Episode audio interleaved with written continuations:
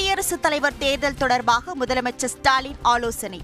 மேற்குவங்க முதலமைச்சர் மம்தா பானர்ஜி அழைப்பு விடுத்துள்ள நிலையில் கட்சி நிர்வாகிகளுடன் கலந்துரையாடல். பிரதான எதிர்க்கட்சி அதிமுக என ஒருங்கிணைப்பாளர் ஓ பன்னீர்செல்வம் திட்டவட்டம். எதிர்க்கட்சியாக சிறப்பாக செயல்படுவதாகவும் அறிக்கை.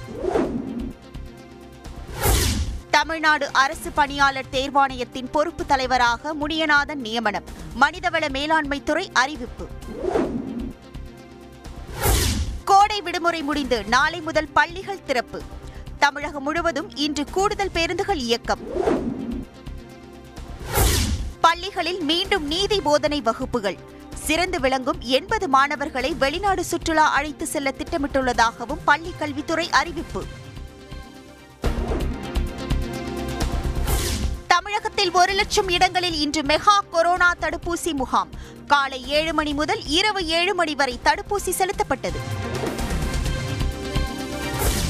கார் விபத்து குறித்து விசாரித்துக் கொண்டிருந்த போது கூட்டத்தில் புகுந்த வேன். இரண்டு காவலர்கள் பலியான விபரீதம். நான்கு பேர் படுகாயம். ராசிபுரம் அருகே விபத்தில் உயிரிழந்த இரண்டு காவலர்கள் குடும்பத்திற்கு தலா இருபத்தி ஐந்து லட்சம் ரூபாய் நிதியுதவி. குடும்பத்தில் ஒருவருக்கு அரசு பணி வழங்கிடவும் முதலமைச்சர் ஸ்டாலின் உத்தரவு. திருவள்ளூர் மாவட்ட ஆட்சியர் பெயரில் போலி சமூக வலைதள கணக்கு. அரசு அதிகாரிகளிடம் மோசடியில் ஈடுபட்ட மர்ம நபர்கள் குறித்து விசாரிக்க சைபர் கிரைமில் புகார். பயிர்களை சேதப்படுத்தி வரும் காட்டு யானைகளை விரட்டவில்லை என வனத்துறையினர் மீது புகார். வாழை மரங்களை வெட்டி போட்டு விவசாயிகள் போராட்டம். ஆன்லைன் ரம்மியை தடை செய்யும் அவசர சட்டம். அரசுக்கு பரிந்துரை அளிக்கும் குழு நாளை முதல் ஒரு வாரம் ஆலோசனை. பள்ளிகளில் கொரோனா விதிமுறைகள் அமலில் இருக்கும். கட்டுப்பாடுகள் விதிக்க அவசியம் எழவில்லை என்றும் முன்னெச்சரிக்கையாக இருக்க வேண்டும் என்றும் அமைச்சர் மா சுப்பிரமணியன் தகவல். தமிழகம் முழுவதும் வைகாசி விசாக திருவிழா கோலாகலம். முருகன் கோயில்களில் சிறப்பு பூஜைகள். காவடி எடுத்து பக்தர்கள் நேர்த்திக்கடன். சிதம்பரம் நடராஜர் கோயில் நலனில் அக்கறை உள்ளவர்கள் ஆய்வுக்குழுவினரிடம் கருத்து தெரிவிக்கலாம். இருபது இருபத்தி ஓராம் தேதிகளில் ஏற்பாடு செய்யப்பட்டுள்ளதாகவும் இந்து சமய அறநிலையத்துறை அறிவிப்பு. சென்னையிலிருந்து புறப்பட்ட தனியார் சொகுசு கப்பலுக்கு புதுச்சேரியில் அனுமதி மறுப்பு. இரண்டாவது முறையாக திருப்பி அனுப்பியது கடலோர காவல்படை. சனாதனத்துக்கு ஆதரவாக ஆளுநர் தொடர்ந்து பேசுவது வகிக்கும் பதவிக்கு அழகல்ல.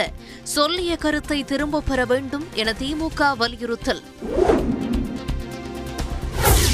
தமிழ்நாடு மின்வாரியம் அடுத்த ஐந்து ஆண்டுகளில் ஆறாயிரத்து இருநூற்று இருபது மெகாவாட் கூடுதலாக மின் உற்பத்தி செய்யும். அமைச்சர் செந்தில் பாலாஜி தகவல். சென்னை காசிமேட்டில் அலைமோதிய மீன்பிரியர்கள் கூட்டம். மீன்பிடி தடை காலத்தால் வரத்து குறைவு, மீன் விலை அதிகரிப்பு. வண்டலூர் வெளிவட்ட சாலையில் பைக் ரேஸ். அதிவேகமாக வந்து மோதியதில் பெண் உயிரிழப்பு. ரேஸ் பைக் ஓட்டிய வாலிபருக்கு கால் முறிவு. குமரியை உலுக்கிய இரட்டை கொலை. கஞ்சா வியாபாரிகளுக்கு தொடர்பு உள்ளதா என விசாரிக்க போலீசார் வியூகம். தமிழக சுகாதாரத்துறை செயலாளர் ராதாகிருஷ்ணன் கூட்டுறவு மற்றும் உணவு பாதுகாப்பு துறைக்கு மாற்றம். புதிய செயலாளராக செந்தில்குமாரை நியமித்து தமிழக அரசு உத்தரவு. உள்துறை செயலாளராக பனீந்திர ரெட்டி நியமனம். திருச்சி, தென்காசி, ராமநாதபுரம், தருமபுரி மாவட்ட ஆட்சியர்களும் பணியிட மாற்றம். யார் எதிர்க்கட்சி என அதிமுக பாஜக இடையே பட்டிமன்றம் நடக்கிறது. பாஜக ஒருபோதும் ஆளும் கட்சியாக வர முடியாது என திராவிடர் கழக தலைவர் கி வீரமணி விமர்சனம்.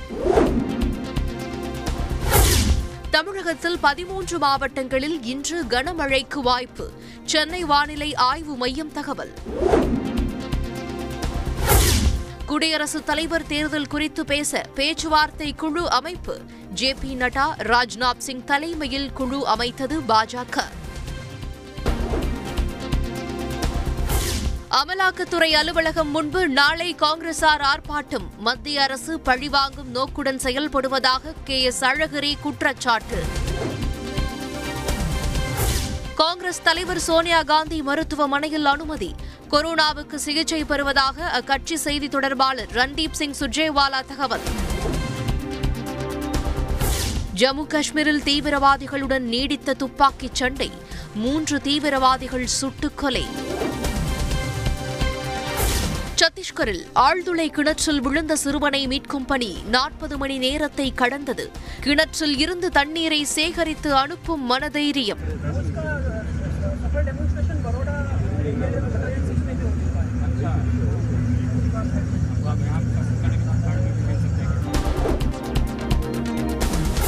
கலவரத்தில் ஈடுபட்டால் புல்டோசர் பாயும் என உத்தரப்பிரதேச அரசு எச்சரிக்கை.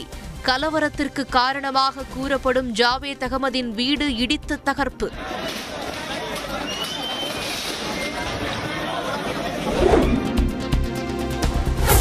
உக்ரைன் தலைநகர் கீவில் உள்ள மிகப்பெரிய பண்டகசாலை சேதம். மூன்று லட்சம் டன் கோதுமை, மக்காச்சோளம் நாசம். ஸ்பெயின் நாட்டில் இருபது ஆண்டுகளில் இல்லாத அதீத வெப்பம். குளிர்பானங்கள், குடிநீர் விற்பனை ஜோர்.